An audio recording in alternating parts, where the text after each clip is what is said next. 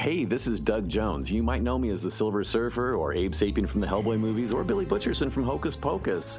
But right now, you're listening to the Canned Air Podcast.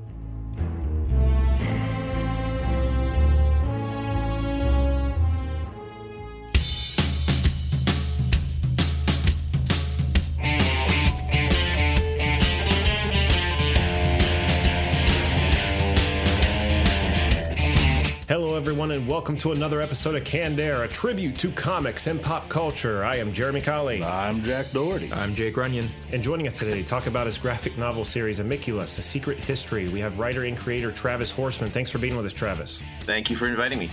And happy 2017 to everyone here. Happy New It's Year. been amazing so far. Has it?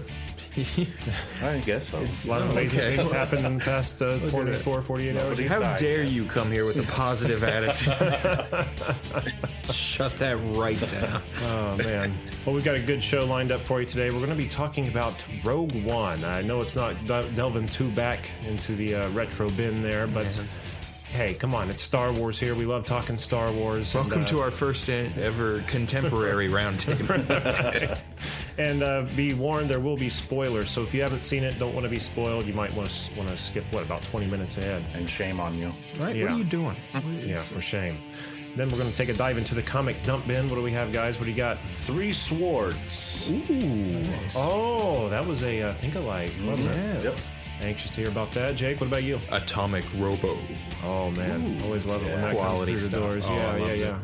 Very cool. A few comics we'll be talking about there, and then we're going to turn our full attention over to Travis and talk about Amiculus. So let's kick it off with this week's retro round table. Here we go!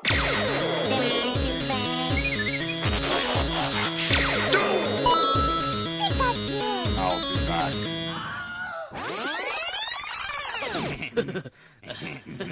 Okay, so before we delve into Rogue One, I think we need to touch on uh, the death of Carrie Fisher here. Right? That that was hard to hear. Yeah. I, that was devastating. I oh my god, It was hard enough just to see that she had the heart attack and was in the hospital. Sure. And then the next I know. day, get hit with that she had passed. Well, she wasn't the next day, was it? I mean, she it was uh, like two or three days before she'd actually passed because she was it like that? in somewhat of stable Oh, yeah, condition that's right. Yeah, she the day ended up being- before. yeah.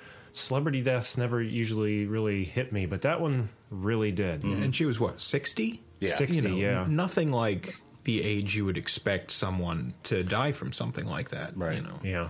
Well, I, I think she led a pretty hard uh, lifestyle. Yeah. Uh, Sure, it wasn't the- easy for her. yeah. Well, she was into a lot of uh, drugs and stuff in Yeah. her early on too. So I mean, you know, that'll do it to you. But yeah, it was just. I mean, I think of my first one of my first crush, Leia in the gold bikini. I mean, yeah, Talk about you- someone you grew up with. That was Right. probably, I mean, ever since I was around. Star Wars has been around as long as I have, so. and just the the three of them: Mark Hamill, Harrison Ford, and Carrie Yeah. Fisher. I don't The know. Trinity. yeah, yeah, and they've just always kind of been there, and now they're not. At least you know we still have uh, some footage of them and or of uh, her rather for episode seven and, one, yeah. and eight, yeah, Yeah. that's coming out. But um, yeah, anyway, just wanted to mention that really quick. So uh, Carrie Fisher, rest in peace. Oh, and her mother, uh, Debbie Reynolds. Yeah. Yeah. Another shot. that was so crazy how yeah, that happened. Just though. right after. there. Did you? Did any of you watch the 2020 um, No, interview with uh, Carrie Fisher's brother? No, I think I saw some of it, but I didn't get that far into it. he said that the day after Carrie had passed, he was talking to his mom, and she just was like, said to him, "I want to go be with Carrie," you know. and within I heard half an hour. that. Hour, she kind of fell over asleep due to a stroke, and that was it. It's like it's crazy. It's heavy. It is. So uh, rest in peace to the both uh, Debbie and Carrie. Well, moving past that, let's touch on Rogue One. What do we all think? Let's start with uh, Travis here. What do you think of Rogue One? I mean, I got to say, I, I feel like my, my views are sort of in the in with the general consensus. I, I loved it. Uh, I mean, it's been called, uh, you know, it's I, I've seen it referred to as the uh, the the Star Wars prequel that really kind of adds to the original series. Right, it yes. enhances it. You know, Right. it makes it deeper and more. Uh, I mean, the stakes higher, really, and I, I cannot disagree. I thought it was it's and it was yeah, it hurt to watch too a little bit, especially uh, I saw it a second time after Carrie Fisher passed, and it was like a punch in the gut. That last scene, you know. Oh yeah, Mm-hmm. tell me about it. So I loved it. Yeah. I went home. Well, not the next, not went home and watched it, but the next day I watched A New Hope. Yeah. God, it made it so much better. Yeah. It yeah. did. It did. It does. Vader being so pissed at the beginning of it, you're like, oh, Got he has that every nice, right to be. strong continuity there. Yeah, you know? yep.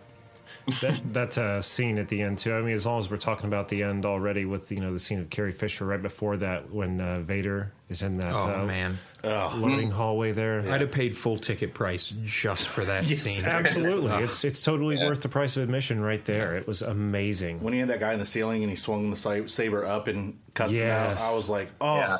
I think that everyone heard me say that. My favorite bit, he runs the guy through against the blast door, Yes. and the door opens up, and the saber cuts right there. Oh my god, It was the awesome. greatest. I uh, if you ever need to Jimmy a stuck door, Vader's your guy.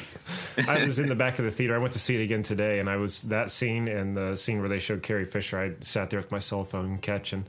I had to. I've been watching them over and over since I left. Even the beginning of the scene when they're looking down the hallway and it's dark, and then you just hear his Yes. breath, and then it just lights up red. Oh my god! Yeah. I had so many chills on that. My oh, It's the best. And it, the, I love that scene so much because when you got the little bit with um, who's who's Ben Mendelsohn's character's name? Krennic. Thank you. Yeah, when you when you get the, the the scene with him talking to Vader on his magma death fortress, you know, Yes. I thought like, oh, there it is. There's our Vader moment. He had his nice little conversation. He choked him a little bit. Everyone's fine. And I thought like that was it. That'd be the last we see of him. And then to get this fantastic hallway massacre scene. Ah, What do you think of his Arnold line? Arnold line. I wouldn't choke on my inhibitions. Oh, that was a little. little uh, '80s catchphrase, just wasn't it? Yeah, a little bit. Uh, he's been through a lot. Let's let him have Yeah. some fun. I love that uh, seeing his castle though, his fortress though. Yeah. and I, I mean, I'm assuming we're all supposed to assume that's Mustafar, yeah, it would have to be Yeah. right. I mean, right? And then suspended in that vat of fluid Yeah. without his armor. I wish for like a split second, and this will kind of touch on one of the things I really liked about the movie. Uh, you know, when they're showing him in the bacta tank, I wish we could have seen closer, like his face, Yeah. and been able to make out like the Hayden Christensen a little bit. Sure. Not that I'm a huge fan of that, Yeah, but, but- I'm a fan of continuity, and which was awesome to see Bail Organa in Right. Yeah. this Yeah. film. Yeah. You know, and I know that really uh, Disney hasn't said that they're going to distance themselves from those original three that you know are not fan favorites by any means, but the fact that they are. You know, strong. You know, really tying them in. I, I enjoyed that. Yeah, I really like making making use of what's there, whether or not it's you know the best quality material. It's the use. story, re- Yeah, regardless it's- if we like it or not. that's Yeah. what it is. Yeah, they should have kept it with Bail just standing there when they cut to him instead of him just all of a sudden. Oh, here I am. Because I was like, ah, but I was at the same time I was like, sweet, there's Bail. Yeah, it, wa- it was just really cool to see him with the uh, classic characters, you know, Yeah. side by side. So, I still can't get over how good they did with Mon Mothma, the redhead. oh, I know she looked just like her, Yeah, just like her. and then Tarkin. Oh, Yeah, You know, I, I they did a good job with Tarkin. Yeah, they did. Love Peter Cushing. Mm-hmm. God rest his soul. If I could bring back one terrifying Englishman, it'd be a toss up between him and Vincent Price. But I think they really missed an opportunity because Charles Dance is a dead ringer for Peter Cushing. is he? He looks so much like him. I I don't know. He might have been busy, might not have wanted to do it. They may have not even considered it. But you guys, if you watch Game of Thrones, you familiar? No. Hmm. You remember Last Action Hero? oh yeah, He was the villain. the Ripper. I can't remember if that was his. He There had was- like a there were- crazy eye. Oh my God, yes, yes. And now, like today, older, he looks almost exactly like Peter Cushing, and it would have taken no effort at all for him to be that character. And I, I always thought to myself, like even before I knew Rogue One would ever be a thing, I thought to myself, like if he doesn't play Tarkin in some movie in the future, they're missing an opportunity. And here was that shot, and there it goes. In at the very end of uh, Revenge of the Sith, when uh, you're seeing all the, the final elements of the movie fall into place, where you watch Vader walk up with Right. the Emperor, and they're seeing the Death Star being put together. As that shot pans in on them from behind, you see Yeah, an can officer come in from the left, say something, and then walk off. And you know they never officially say, but that's supposed to be Tarkin, I believe, Yeah. just from the facial structure. I mean, I don't know. There would have been Yeah. maybe a good guy to do it. Oh, sure. But uh, I don't know. The CG was good. I thought. I mean, Yeah. you could tell it was CG. Sure. But uh, Yeah. that and uh, one of the X-wing fighters was CG too. I don't remember which one it was. Was he? One of the pilots? Yeah. Hmm. From A New Hope. Well, I know they took old footage from A New Hope and stuff they didn't use and used a couple Yeah, red that, that leaders. was, that was cool. Red one, Red leader, gold, maybe that was gold it. leader and red leader, both of them. I always get those call The guy signs that the, mixed up. the southern accent. Yeah, some Yeah. I don't know. I I watched after hearing that I watched today, and I could tell one of them, one of their faces was imposed, like for sure. Hmm. It looked like it anyway. But anyway, what else we like about it, Travis? Like I said, I've, I've been reading a lot about this, you know, sort of delving into it in the extraordinarily geeky way that I tend to do with things, obsess about them endlessly.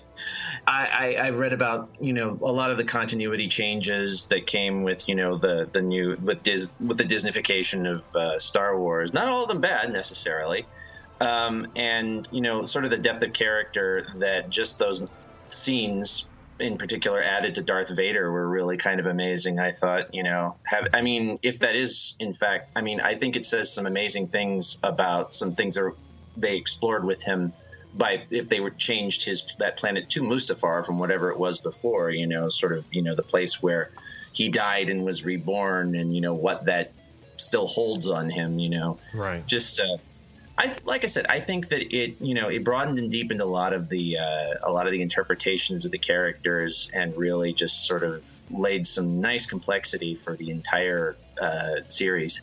I want to watch it again. Well, now I get- now I kind of can. I, I better not delve too deep into that though. Did you guys see Chopper from Rebels in it? Uh, yes, and the the ghost actually too Yeah. is in a space scene there. Yeah, Something I really liked is they, they, you know, they're getting their preparing their assault on Scarif, and it's this nice, it's like this beautiful tropical paradise world, you know, or at least that part of it is. And I don't know, I'm just kind of like extrapolating this idea. It might not even be what they were going for, but I like the idea that the Empire would keep these beautiful planets almost for themselves. You know, it's like I don't mm-hmm. think there's much of a civilian population on Scarif. It's pretty much an imperial installation.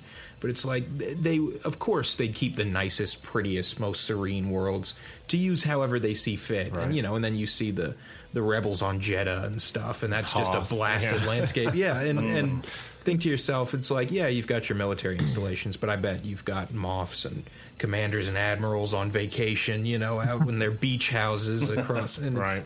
It's just sort of a, you know, it's The zinc oxide. yeah, it's it's it's ours. You know, the the empire. Yeah, I one thing that I was kind of disappointed about with uh, episode seven was the fact that Jakku looked exactly like Tatooine. I mean, I understand what they were going with, you know, they, with a familiar feel to try to win over those fans of the original. Because you know, uh, on top of it being a, a sequel to the original trilogy, it was also, if you look at it the right way, a remake of a Right. clone. Um, but I want to I want to see more planets. I want to explore Yeah. more of that galaxy. So to see that planet that was nothing but like Caribbean tropical, Right. and to, to see the stormtroopers and the AT-ATs in that atmosphere was really cool. Something new.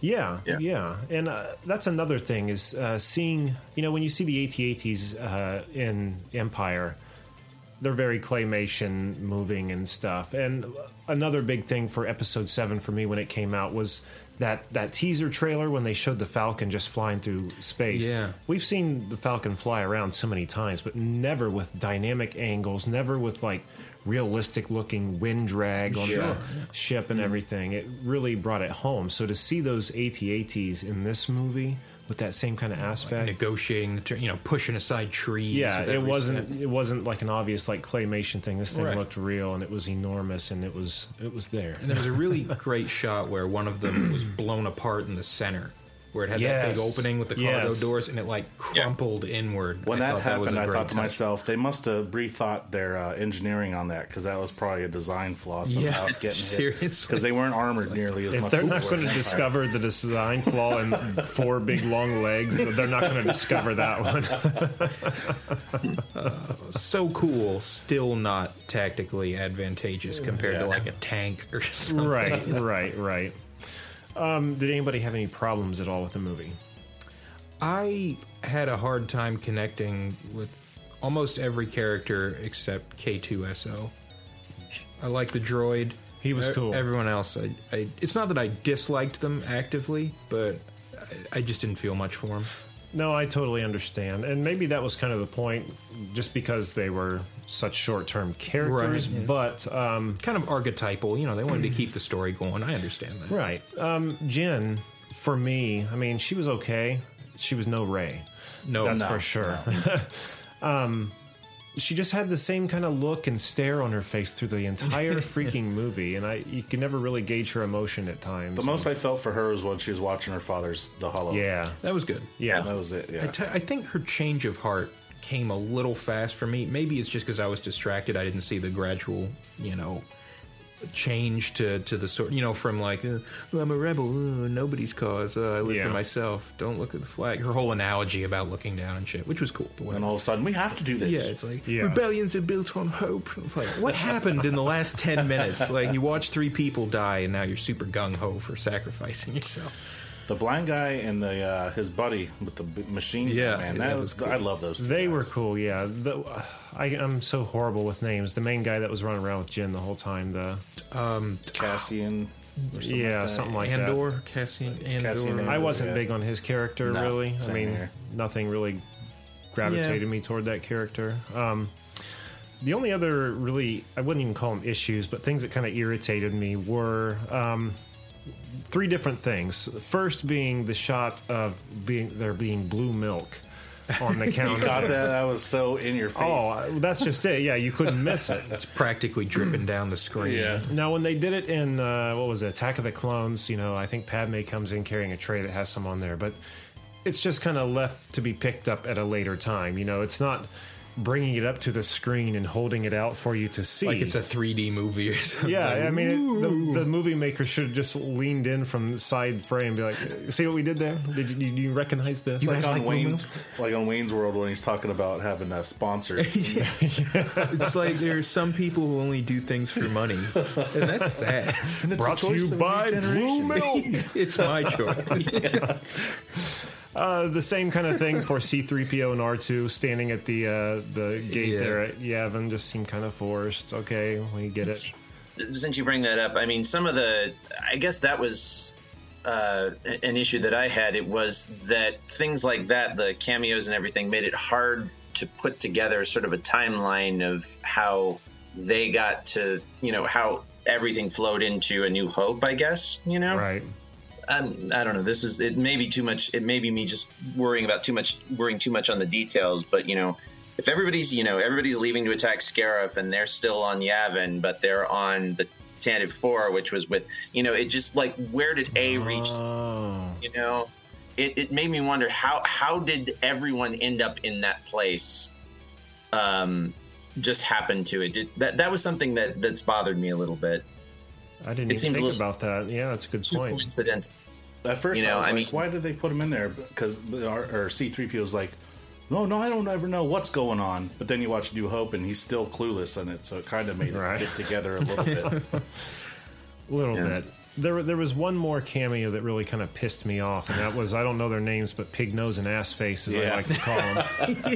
yeah, it's Like, what are they doing there? that was just too much. I mean, it was a pointless cameo. I don't think we needed that. I guess it's a good thing And- they got out of Dodge before the planet cracked Yeah, like an egg. You know? and yeah, quickly too. Like they got out of there. I was at Best Buy the other day, and I got to talking to the cashier about that same scene, and he kind of started battling me a little bit. Because well, he had plenty of time to get in the ship and get out of there. I was like, whoa, Oh, what? When it was raining chunks of the crust and upper mantle. You they know? must have been on their way to the ship when he when they used. If you want to, if you want to get technical, I Yeah. guess so. But yeah, I mean, after it showed them and after their run in, the camera just kind of froze on them a little too long mm-hmm. For Like, me. So you know, you know who they are. You know who they are. yeah. Did you did you, see, what we that? did? You see what we did? uh, uh, yeah, yeah, yeah. First we gave you the blue milk, now you got your pig nose and ass face. Come on, we do everything. Well, they, they just don't give us enough uh, credit, I think, with those kind of little scenes. You know, like we have to put the blue milk right in the center of they the could screen. have they could have just passed by with no interaction. And the whole theater, I was in, would have been like, "Oh, there they Yeah, are!" You know, yeah. like that would have been sufficient. Instead that would have giving them felt a apart. little better. Yeah. You know, the blue milk could have been on the counter off in the background. Didn't need to be in the front. Yeah. C3PO and R2. Maybe chilling with Chopper over there Sure. just so you couldn't catch them at a glance. Why do we have to focus on them? I'm just bitching now. It was an awesome movie, though. Yeah. Oh, Oh, it was yeah, no, it was really good. It was really good. wouldn't It- mind seeing it again. yeah, it put me in a Star Wars mood that I wasn't expecting to be in Right. this movie. When Fishface says, "Bring in the the Hammerhead Corvette," Oh, that I was like, cool. "Oh!" And Misty looked at me. She's like, "What?" I was like, "Nothing, nothing." And see that thing come in and ram that Star Destroyer. Oh, I was loving it. that was awesome. that was totally awesome. I love Star Destroyers, you guys, because there's like no artifice to the design. There's nothing fancy. It's just Yeah. like, what do you want it to look like, my lord? It's like a big knife, big space knife, make it scary. spear. You know, it's just like pointy and dangerous, and it's covered in guns. It's beautiful. It's the ultimate, like imperialist ship. Oh man. Anything else, guys, on that? Well, I personally would love to see the half of a movie that they didn't show. You know, the the forty scenes or so that we never got to see that they reshot. Oh, I didn't even hear about that. That'll probably be on the Blu-ray in a couple months. Hope so. Yeah. Probably. I mean, like all the stuff in the trailer, like the you know Jyn and the Tie Fighter and all that stuff. Oh Yeah. yeah. I don't remember that. When she's walking at the Yeah, you know. the catwalk at the end to hit the release, and the Tie Fighter supposed shows up right in front of her. Mm-mm, and the whole and all those all those great lines Saw Gerrera had, but we never. He was a cool character. I really enjoyed him. Oh, too. you know that reminds me. If we've got the time for We've it, there's this it. little thing. He had his little, um, you know, his little rebreathe, his mouthpiece that he was drawing from, and the first time he uses that, the sound is kind of reminiscent of Darth Vader's Yeah. like respirator. Whether or not it's just because when you, you know, that's, That's the just what the sound, technology then, right? yeah. But I was thinking when you see him walking up, he's got prosthetic, like mechanical legs, Mm-hmm. right? So whatever he's breathing in, I almost think that's the same substance. It's, it's something that facilitates the interaction between a mechanical limb and the like biological body. your body fighting. And it he off. can he can breathe it in now and again, and he's golden. But Vader needs this constant supply because most of his body has been replaced at this point. I don't know if that's anything at all, or me just connecting things that don't connect. But hmm. could be. yeah, something to look forward to when you get turned into a half robot. right? Yeah, man. don't make me wait, technology. Come on. All right, and on that note, I think we'll just uh, call it right there. That was fun, uh, good movie. I can't wait to have the Blu-ray. I want to see that uh, that extra footage. It sounds awesome. All right, well, with that, let's take a dive into the comic dump bin. Who would like to go first this week? Jake hasn't been around for a long, long time. That's true. Let's do it, Jake. All right, gentlemen. Um, for this week, I'm talking about a comic that's been like in my peripheral vision for a long time. I've heard amazing things. I've had multiple people tell me, "Hey, you know, take the plunge. You're gonna love this comic. It's right up your alley." And I've either forgotten about it or I couldn't make the time. And you know, it's it's not new by any stretch, but uh, I've only just got into it. That's Atomic Robo, and it's fucking awesome. Yeah, I love it. It's got everything I love. It's got anachronistically advanced technologies in the 20s and 30s. It's got snarky robots. It's got Nikola Tesla. It's got it all. It's got Nazis and science and magic and amazing stuff. And uh, I, I almost overnight I became obsessed with it. And um, I've been reading things a little out of order and doing like like research around the edges of the stories to get a feel for uh, you know how everything fits together. And uh, what I jumped into was a uh, a mission where this robot, the title character, I suppose, is sent to a secret Nazi base in the Himalayas to stop a uh, Baron von Helsingard from implanting himself with some artifact, some magical biological organ, looks like a heart, that'll supposedly give him power to manipulate time and space. And he's reluctant to do it. There's a conversation between the robot and some uh, military official, a general or some such. He says, you know, it's like, we, this is our last opportunity to stop him. We don't understand what he's capable of. You know, we need to cut it off now. We've located him. Who knows how long before he relocates? He's like, no, I'm not going to do it. I'm not interested. And he's like, is that you talking or Tesla talking? And he's like, our interests align on this matter. And, and he says, I can offer you the one thing he can't recognition and full benefits as an American citizen and living being. And that hmm. pushes him over the edge. He's like, all right, fine. So, in the eyes of the government, he is now a, a human being. He is no longer property. As long as he goes in and assassinates this Nazi scientist. And it's great because he gets airdropped inside this like it's like a bomb with drills affixed. It's like a bunker buster that carries a person inside. I would imagine only a robot. I feel like your average person isn't isn't going to survive the impact. yeah. yeah, but it just blasts through layer after layer of concrete and walls and stone into this secret mountain layer.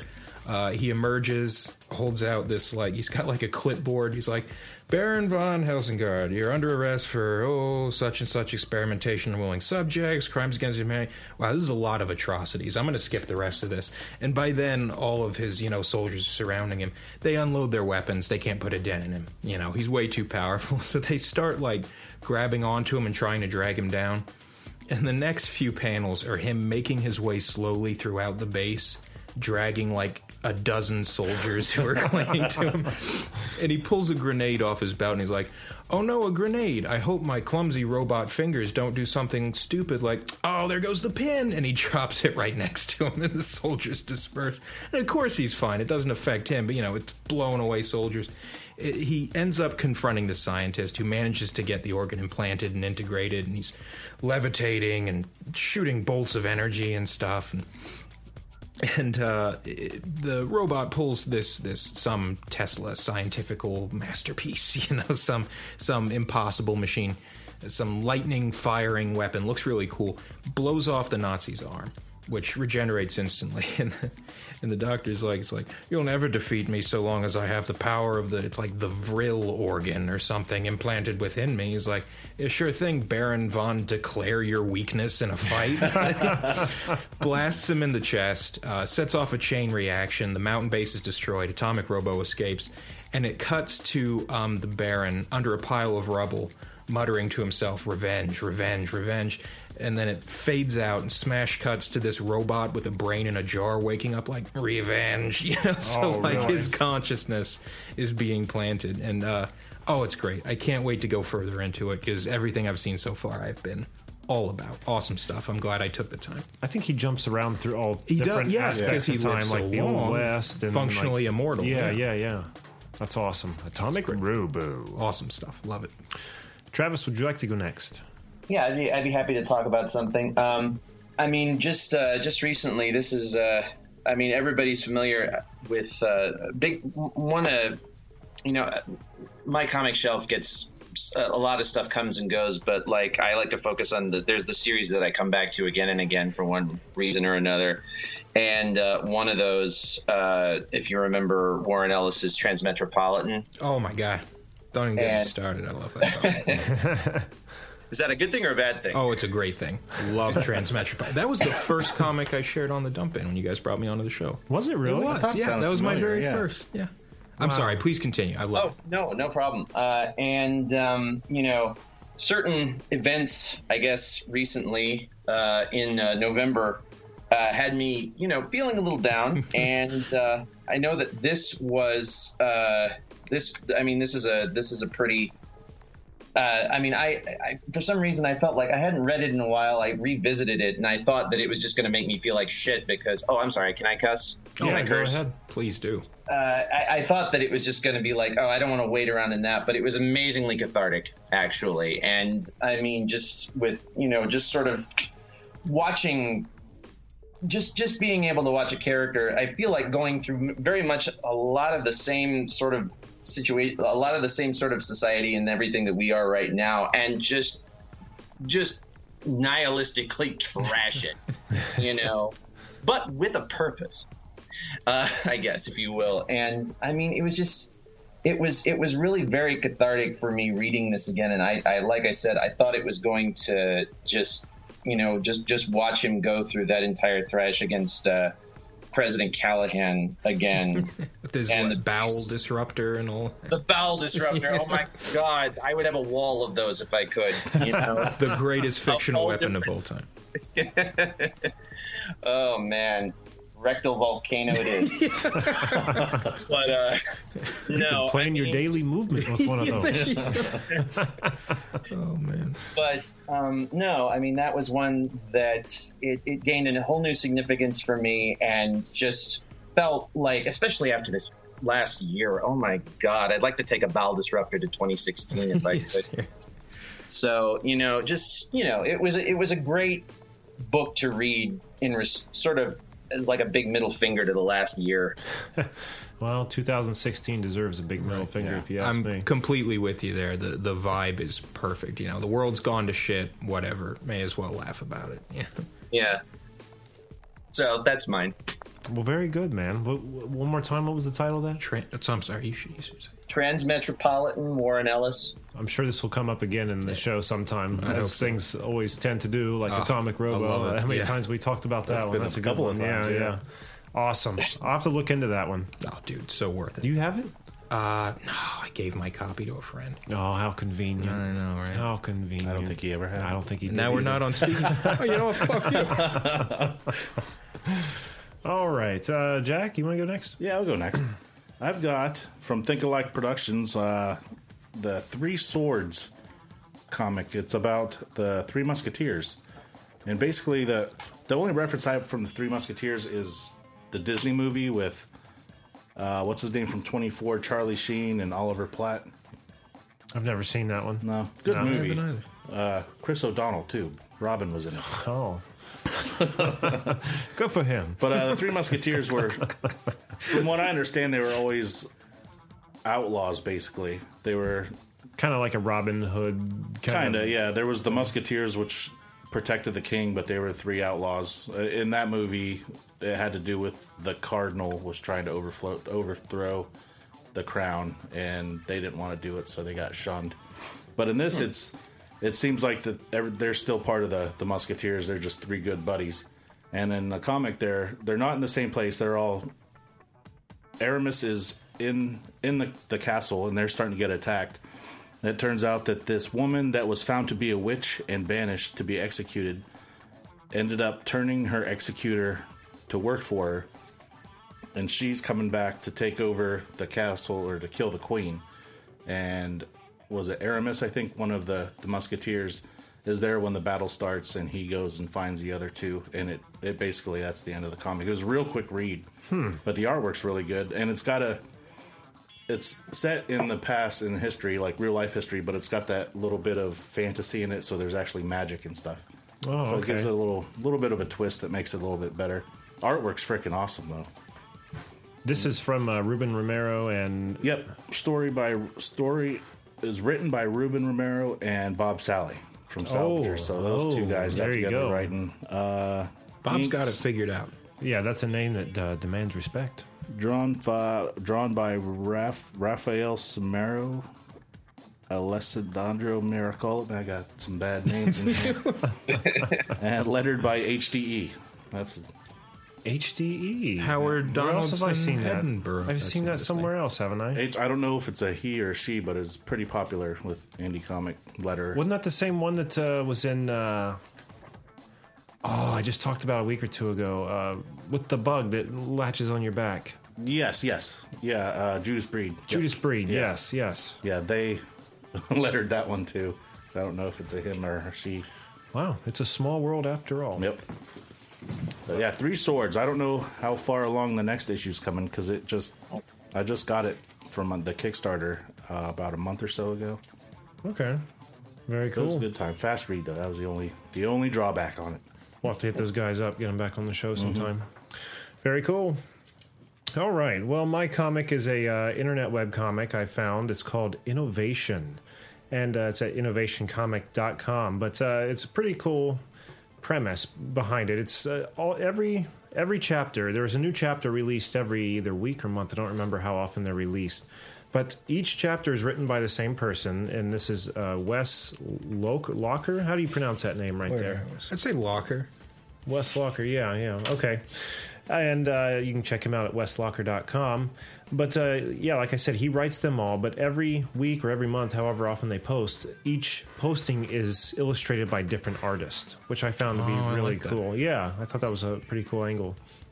But uh, the comic series is a, pretty much about a corporation called the RDSL, the Radical Development Scientific Lab, and uh, just they're advancing technology and science into questionable areas. So That's my dream. it, it spoke to me like that, like, ooh, okay, this is kind of cool. So I decided just to kind of read a uh, random chapter. Each chapter ranges between four to six pages. They're not. Uh, it's not a big commitment. You know, you don't have to sit Right. there and read page after page. So you can uh, get in and get out really quick.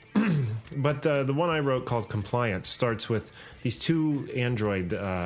Two androids sitting at a table in what looks to be like a, uh police interrogation room, staring at each other. The one says, "I love you, Sandra," and which is the the male the male android talking to a female one across the table. "I love you too, Jerry," and they're sitting there just having this uh, artificial intelligent conversation. Now, behind a mirror are two scientists watching them, and they're uh, talking about, you know, you think we'll ever get these things to pass as humans? Why? They're trying to get them to pass as humans. They haven't said. I mean, just for the, in the pure name of science, I'm guessing. But uh, like, well, you know, I don't know. We'll have to see how you know trials go, yada yada. But he goes, uh, let's mix things up a little bit, and he pulls out like a personality, like it looks like a flash drive, but it has a different like characteristic of a personality, and he pulls out one that says aggression on it and he plugs it in the data bank and he said let's you know this will spice spice our evening up. Let's watch see what happens with these two. Then again these two androids are sitting there pretty much in love with each other telling each other how much they love and each other. And as soon as this chip's entered they start getting thoughts of aggression and they just start violently attacking each other breaking the table apart breaking each other's limbs off and eventually the female one kills the male android and the two scientists kind of stretch like oh well that was entertaining you know let's go get some coffee. And they're walking away from their post you know which is facing that mirror and she comes busting through the mirror says you made me kill you know jerry i loved him. So like even though she didn't want to the the program made her. She was actually feeling like authentic love from this thing but uh, that's where it ends. Uh, not all of these chapters go together. I mean, some of them are standalones, but I have found other chapters that uh, continue this one in particular, and uh, it's a pretty cool ride. So check it out, innovationcomic.com. They're on Twitter at innovationcomic. And uh, again, uh, weslocher.com. That's W E S L O C H E R.com. All right. And with that behind us, let's just turn our full attention over to Travis Horseman and talk more about Amiculus. Thanks for being with us, Travis. Absolutely. Thanks so far. Yeah, great. Thank you. So go ahead and tell our listeners all about Amiculus. It seems to me, I mean, what I've gathered from it is uh, Amiculus is a character who seems to kind of be pulling the strings behind the uh, the fall of Rome. Is that right? To a certain degree, yeah. Uh, Amiculus, uh, let me just, I guess uh, the elevator pitch is kind of what I've been relying on really, really shortly here. Uh, Amiculus is sort of, uh, it's sort of, a, it sort of positions itself as a lost history of the fall of Rome from the point of view of Rome's last emperor, the Western Empire's last emperor, who was, in fact, a 12 year old boy named Romulus. And it purports to tell the story of how the empire really fell, which uh, was, like you said, it was orchestrated sort of behind the scenes by a mysterious figure known only as Amiculus. And uh, it's uh, something. It's the the story sort of goes back and forth between the fall of Rome and 60 years later, when an, a historian is trying to piece together what happened, and he discovers this history. And this is in the middle of the Romans are trying to take Italy back from the barbarians. Uh, they're trying to reconquer the West, and so he's trying to learn how it fell so it won't happen again. And then he learns things that he probably would rather not know about what actually happened. We got to take a little bit of a look at it, not too in depth online there, but uh, my God, I mean, the art and the story tend to complement each other very well. Very thick with uh, different like heavy plots and stuff going on. Uh, yeah, it seems like something uh, that should be on AMC. if you, and I mean that in a uh, very positive way. I hope you take that as a compliment. Betrayal and intrigue. Yeah, yeah, exactly. I will definitely take that note. The, um, the it's a three part series, and I uh, I wrote it initially as one book, but uh, and but that was uh, I broke it into three parts because one book at the length that it was, it's it's going to be nearly 200 pages once it's done. Would have been difficult to uh, to fund, so I broke it. In, it broke it broke up the best into three parts, and I kickstarted each one of those uh, over the last few years. And the final volume, the third volume, is going to be coming out this June. In June. Now that was just uh, successfully funded on Kickstarter this past fall, right? Yes, it was, and it was a close run thing. It was very exciting. very close run thing. Yeah, I'm sorry we couldn't uh, get you on any sooner to help promote that, but it seems like you didn't really need it. You got there anyway, so congrats All's to well you. that ends well, Yeah, yeah. exactly. Now, why Thank did you. why did you decide to do a uh, story on the fall of Rome? What inspired this? Well, it's kind of it, this is a story that I originally wrote uh, in like years ago. I wrote it back. I wrote it in college. It was started out as a ten page play, actually, Really? and yeah, and uh, I mean, there was just something so fascinating about the idea that the actual final emperor of the Western Empire was this pathetic boy, like this completely powerless puppet. That um, he was so unimportant that he wasn't when when when the barbarians overthrew his his father was basically ruling through him, and when they overthrew and killed his father, he was so unimportant that they didn't even kill him. They banished him off to a retirement with a pension, and he completely disappeared from history. No one even knows when he died, and that was the interesting part. yeah, you I'd know, say.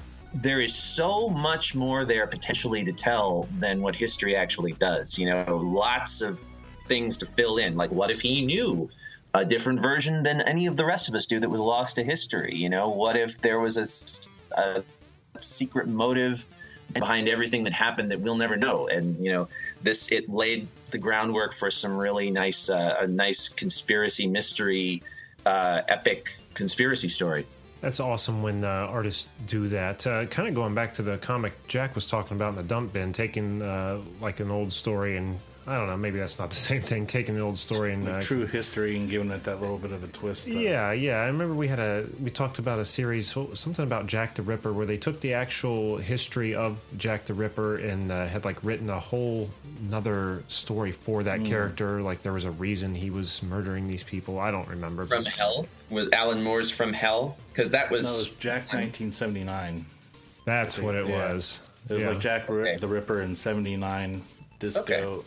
Time or something like It was oh you're talking about a movie you're talking about a movie No, no, Um, no. This was a uh, this was an actual comic. I, I just don't remember a lot of. It was a long time ago. But anyway, I guess the point I'm just trying to convey is always a winning combination when you uh, take factual historical events and then uh, wrap some uh, fiction around them. I love that. And you know, it's like so much of our understanding of the past is like framed by negative space. It's like what we infer from what we don't know. So you've Right. got this really nice open area to play around with ideas, and uh, Right. I, I like the idea of creating a, a, a history that's like congruent with what we understand to be, you know, like true, quote unquote. Right. You can essentially do what you please with. That's a great concept. definitely it was a lot of fun to write i'll tell you yeah I was just going to say there's this proud tradition of idiots and child emperors and I think child emperors come in all kinds of ages. You get the actual 12 year olds and then you get the 35 year olds who act like 12 year olds. oh, yeah, yeah.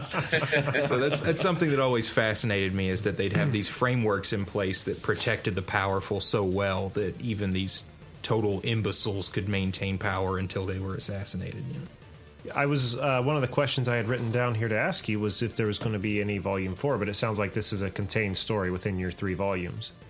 Well, this is an arc, actually. Um, I mean, it, it- there is potential, and I actually have uh, another series arc uh, planned for the character uh, once this is now that once this one is finished. Uh, it's sort of um, since it, it's kind of weird. The chronology is kind of weird because it goes back and forth between two periods, sixty years apart. Um, the idea that I am working on for the next arc would be some an, another event in between those. Uh, after the fall of Rome, when the barbarian, it, what happens basically what happens to the person who overthrew this emperor, something similar happening to him. Basically, it's it's something that I'm uh, I'm still working out the details, but it's sort of. And I, I, I mean, I can't really go into it too much because there is sort of a surprise ending at the end of. There's sort of a, a sort of an unveiling of this big secret at the end of Amiculus that you need to know in order to go into the next one. So I can't really go into that too much. But uh, the uh, uh, tentative title for it right now is Amiculus King of Italy. Well, you're gonna have to let us know when that uh, starts coming to fruition. You know, if I'm assuming you're going to be crowdfunding that one as well. Uh, so you know, when it does come to fruition, let us know. We'll get you back on the show. Yeah, definitely. Thank you. Now you uh, you're pretty heavy on the uh, con circuit, right?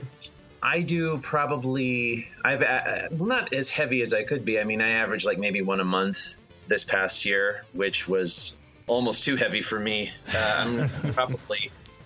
Uh, I, I want to maybe cut back and uh, focus on more of the uh, you know the agent publisher uh, route uh, going forward. But yeah, I mean, I, uh, I I really enjoy the shows. I think that uh, where did we which show did we encounter each other at? Which one was that? Was that uh, Pix? That was Tricon, uh, Tricon. Ohio 2015, right? Yes, yes, it was. Yeah. Yes. Okay. Yeah. Yeah. So yeah, I'll be going back to uh, Tricon in. Uh, I don't think they're going to be doing another Ohio Tricon, but I will be going back. Yeah. I will be going back to the one in uh, West Virginia. Oh, okay. Man, they need to come back. That was a that was was, a a one. great show. I loved that show. I wonder why they uh, aren't doing it again. Must have had not had a good turnout or something. Oh well, we can. I didn't get. I don't know if they're planning or not. I I didn't get. I thought they might. I got the sense they were kind of disappointed with turnout uh, for the Ohio one, but uh, hard to say. Well, we can hope and pray they come back. Yeah. Now, the artist you have illustrating this book, uh, the work was gorgeous, and he's worked on some bigger titles, correct? Uh, yes, he has. Um, he um, he's done uh, work with uh, both Marvel and DC on uh, recognized characters: Spider-Man, Iron Man. Uh, he was he had a run on uh, Batman '66 pretty recently. Oh wow! Uh, he uh, he's done a couple of projects. Uh, you know, Jimmy Palmiotti. He's done a couple of projects with him from from from Marvel, Wow. and uh, yeah, he's uh, he's wow. He's always busy. He's he's uh, and uh, numerous European uh, books. He's been in comics for thirty plus years or more, uh, and he's he's fantastic to work with. Giancarlo Caracuzzo is his name, just in, in case you uh, were wondering about the pronunciation. But uh, he's from Italy, he's from Rome, and wonderful guy. You know, I've met in the four years that we've worked together. I've met him twice in person. I was actually just in Rome, met with him and his family this summer Oh wow! um, and terrific guy really loves the project and uh, just couldn't ask for a better partner really It'd be cool to uh, go meet your artist over in in Rome. while, You know, the setting for the book. yeah really cool, man. That's awesome. Now, uh, people can go to your website. Uh, again, that's www. Uh, and they can actually check out, I think it's like a 28 page preview, uh, the first 28 pages of volume one. Is that right? uh, 20 pages but i mean no i mean yeah it's a, it's a 20 it's the first 20 pages of the uh, of uh, of the series uh, this I also have the uh, the script there in case anyone wanted to check that out for like how I put things out. But yeah, it's free to be sampled, uh, downloaded. Uh, yeah, check it out. And uh, the uh, volumes one and two are both on Amazon for sale as well. There's a link there on my site for that as well. There you have it. And we're going to be linking all this stuff on our website as well. And now you're on Twitter as well, right? I am What's your handle there? uh, just at Travis Horseman. At Travis Horseman. There you go. So, uh, Yep. yeah, all things we're going to be pushing again. But uh, for our listeners, if you want to follow Travis, check him out. Uh, there are the outlets to do so. Or again, just go to our website. So, Travis, thanks again for being with us today. Oh, it was a pleasure. Thank you so much. Jack, what do we have on the website? Go to cannedairpodcast.com where you can see show highlights, guest info, listen to the show, follow us on all our social media, visit the Hall of Heroes and see the Wall of Justice, check out some videos on our YouTube page, and if you'd like to be a guest and promote your work, send us an email on our contacts page. Don't forget to find us on Twitter at Canned Air Pod and on Instagram at canned underscore air. And uh, yeah, what else we got? A YouTube channel, lots of cool stuff happening there. We haven't added anything new in a while, but uh, summer's coming. Summer's coming. It's going to be a big year. We, we uh, always get uh, crazy ambitions come summer, don't we? Here come the project. I'm so excited for all the projects. We'll get 30, 35% finished in the band. Well, there's a few I want to get done this year, so uh, hopefully that gets done. Uh, also, go to iTunes, subscribe, and leave a comment. It helps us out more than you know. Please, please. And be sure to stick around at the end of the episode here. We're going to be playing the last of the three songs that we're going to be playing for the band Hail Sagan called Just a Secret. Uh, this is my, by far my favorite of the three that uh, they sent us to play. So awesome track. yeah, definitely stoked to have it at the end of our episode. But uh, yeah, you guys can check out Hail Sagan at hailsaganofficial.com and on Twitter at Hail Sagan Band. You will not regret it. So, until next time, I am Jeremy Colley. Jack Dord. Jake Runyon. And Travis Horseman. Yeah, sorry. Thanks for listening, everyone. Happy New Year. Happy New Year! Got a secret.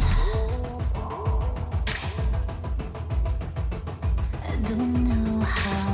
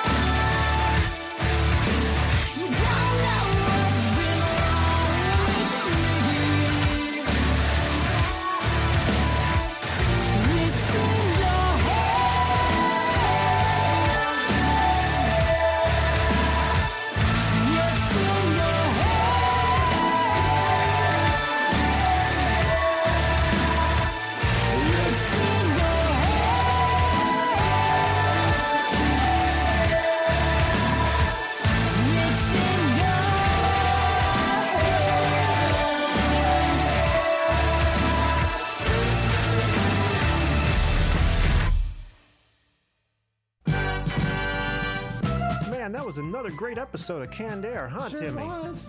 Let's go outside. All right. Hey, kids! Oh my god, who's that?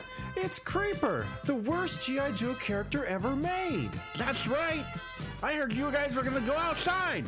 Why don't you stay inside and go to www.cannedairpodcast.com, where you can get the scoop on past episodes, see movie trailers, and go to the Canned Air game store, video store, and comic book store. Yay! With CannedAirPodcast.com, we'll never have to go outside again. Now we know. And knowing is half the battle.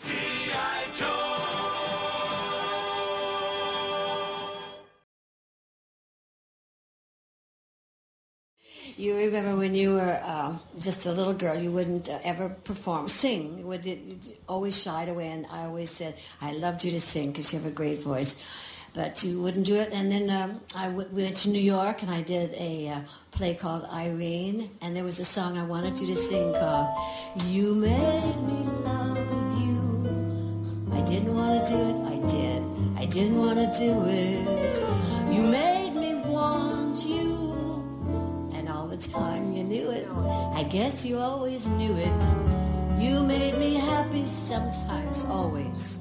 You made me glad. But there were times, dear, I made you feel so bad. It's true.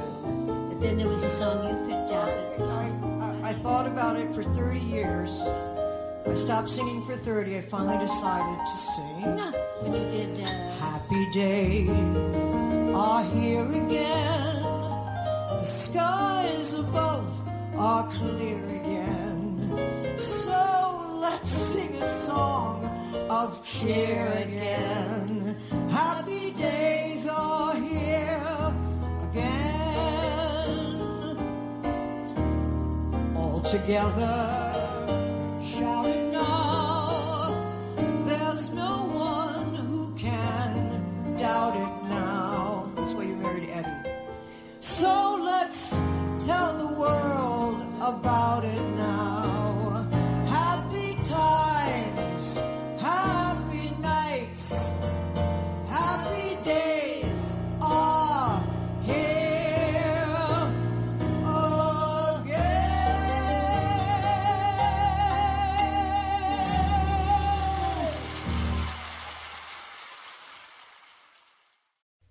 Are you tired of seeing your teen or young adult struggle on a path that clearly isn't the right fit?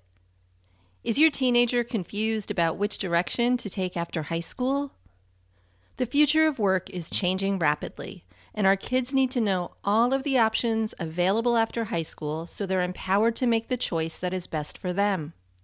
In each episode, we explore the latest trends that are shaping the opportunities of today and tomorrow. I'm your host, Betsy Jewell, and this is the High School Hamster Wheel Podcast.